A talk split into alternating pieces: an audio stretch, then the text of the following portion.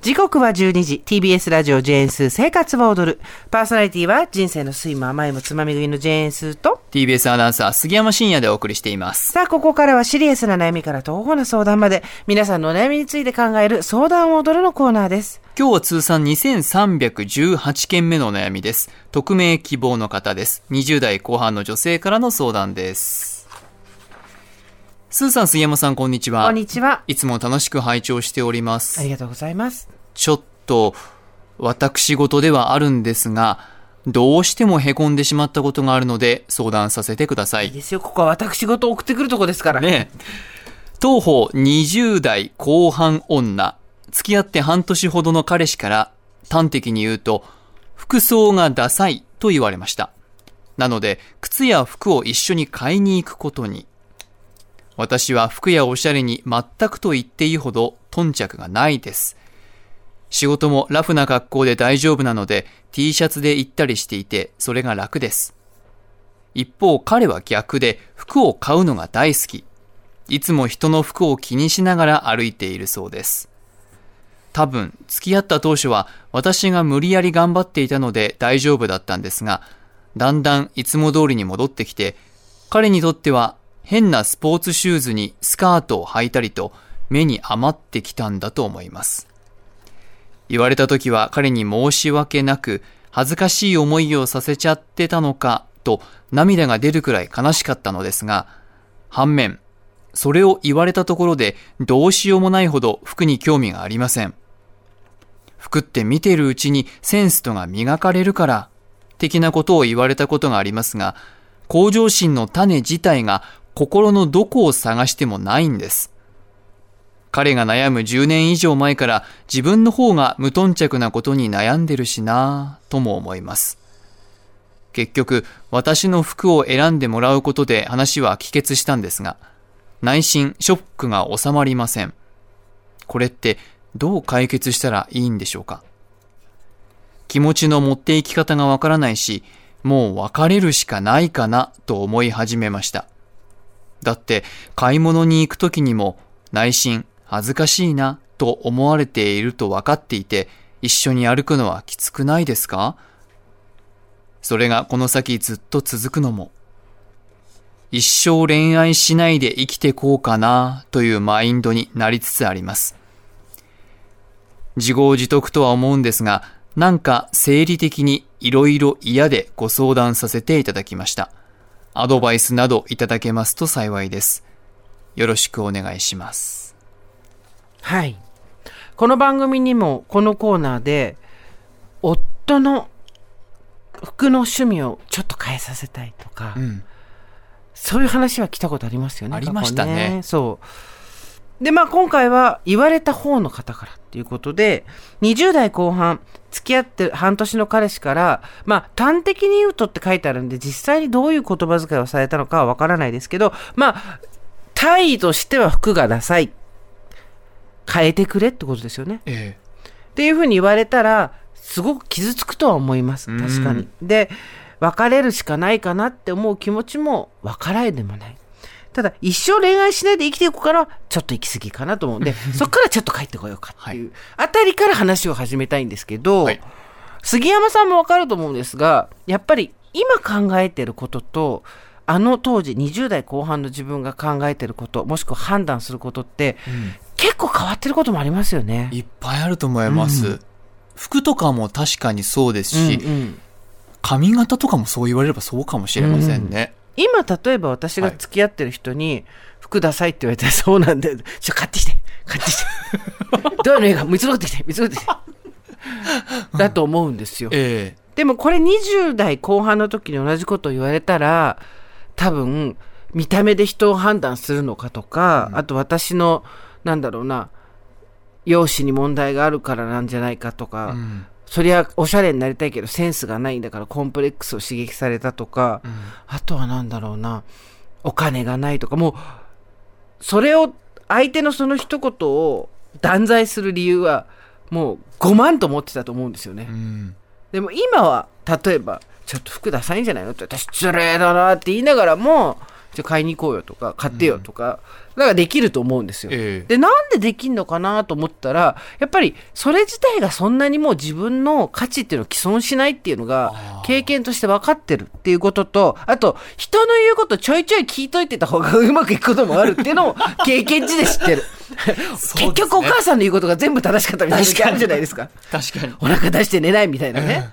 こともあるじゃないですか。ああ、あの時反発はしたけど、意外と人の言うこと聞いといた方が良かったなとか、そこを誇示するところで何らかのアイデンティティっていうのが保たれて、その後の自分を守ったみたいなことがないとは言わないけど、まあ、全部そうだったとも言えないなとか、うんあるじゃないですか。はい。ただ、ご自身がもともと自分が服に無頓着なことに悩んでると書いてあるわけですよ。そうですね。もう10年以上前から。そうそうそうただ、無頓着だけど向上心はないと。つまり、コンプレックスみたいなものは感じてるけど、それを克服する気はないっていうことじゃないですか。ええこれマジでどうにかした方がいいと思うの。ただ、あ、この、その点に関しては。そう。こ、れ本当に年取れば取るほどできなくなるんですよ。ええコンプレックスに感じていることがあって、自分と周りを比較して、自分に低い点数をつけるが、それを克服する気はないっていうのって結局うまくいかなかったらどうしようとか、まあそもそも、だ、だ本当に興味なかったらさ、そんなに服のセンスが悪いこととか、服の興味がないことに対して悩んだりしないから、確かに、そうですね。そうそう。で、それ自体が自分の価値を下げてると思ってるんですよ、自分で。う。ーん。そう思ってなければ別にそんなに気にならないからさ。ってなると、それをなるべく早い時期に克服というか、まあ、何でもそうなんですけど、ちっちゃい成功体験を積み重ねていくしかないじゃん。うんコンプレックスに感じてることに関しては。で、それをやっていかないと、結構もう、例えば今40でしょ、杉ちゃん。そうですね。こっからやるのって結構大変じゃないですか。確かに。私50だけど、私もここからそれやるのって遅くはないけど、うん。結構大変だと思うんう。若い時の方が楽だと思うんで、まあ単純に、この男と一生一緒いるかどうかわからんじゃん。うん。だし、なんか、例えばね、服装がダサいっていうことで、お前はダメだなとか、それによって、匿名希望のこの相談者さんをコントロールしようとしてきたりとか、下に見ることであんた私に安心してるねとかっていうことだったら、やめすぐ別れろっていう話なんだけど、まあ一緒に服買いに行くみたいなことになったんだったら、まあ一回レクリエーションとして行ってみるのも手は手かもよとは思う。うん。であとそのうちそのなんだろう服に興味がないことと思ってたのが実は違う、私変な格好と世の中で言われるものが好きなんだとあかあ、ははは。あと、いや服に興味がないんじゃなくて私着心地がいいものしか着たくないんだとかえ自分の洋服に対する認識っていうのをもう少し輪郭がはっきりしてくると思うんですよね。ああ、そうですね。うんうん、でもし本当に頓着がない人に何か言われたりしないのが一番ってなるんだったら多分似合うって世の中の人が言うのはこの格好なんだからこの服ずっと買ってりゃいいや、うん。目つぶってクローゼット開けてもどれあ組み合わせてきてもバッチリ決まるようなものだけにすればいいもっとどんどん記号化していけばいいわけだからどっちにしろなんかそのうーんと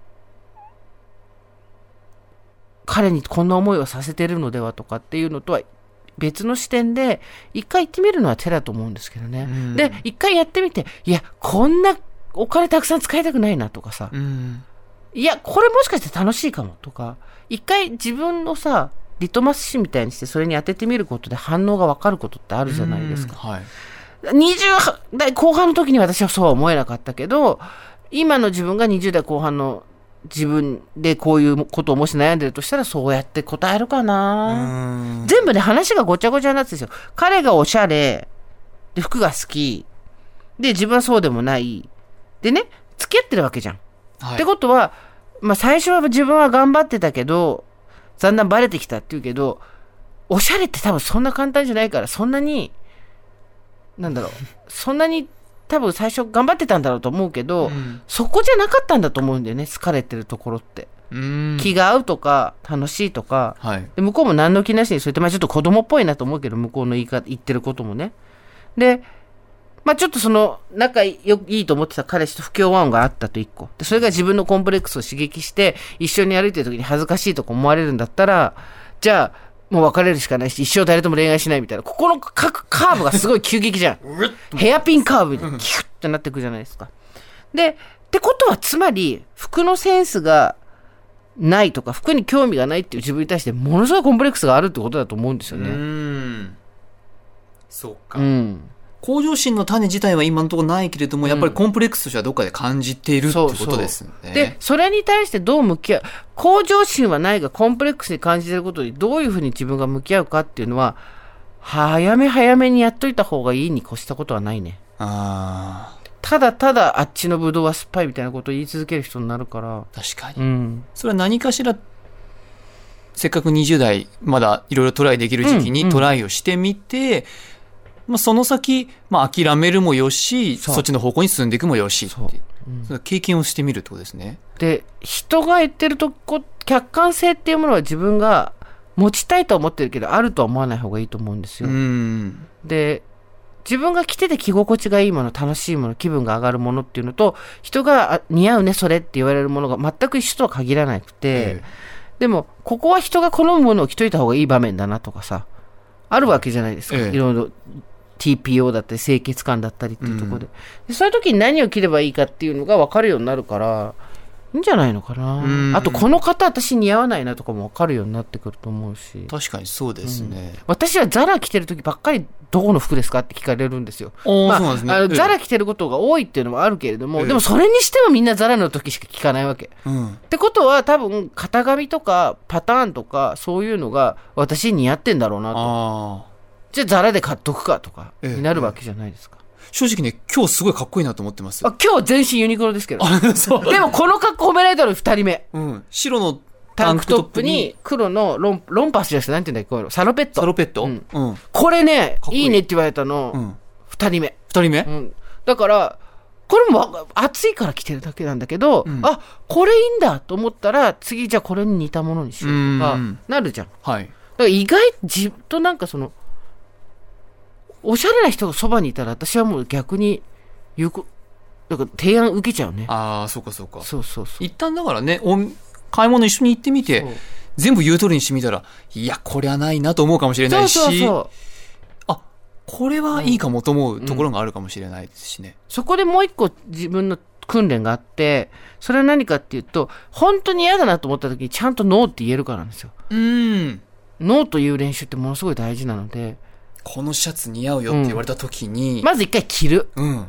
そこまではやる。うんで着てみて、全然ピンとこないとか、はいこれは好きじゃないとかっていうのが言えるか。はあ。これ言ったら嫌われるんじゃないかとか、これ言ったらセンスないと思われるんじゃないかとかっていうのを気にせず、自分が好き好まないものに関してはノーっていうっていうのはすごく大事だと思うけどね。そうです。服ってさ、なんか、その服に関するさ、本とかも世の中にいっぱいあるけど、ファッションって多分すごい、社会性と文化とこう、両方混ざってるもんじゃないですか。えあと、んなんか、やっぱりセンスっていうものって結局、社会性だったり、うん文化の理解度だったりとか、そういうこととも関わってくると思うんですよ。ええで、そう考えていくとなんか別の角度でまた受け止められるかもしれないし。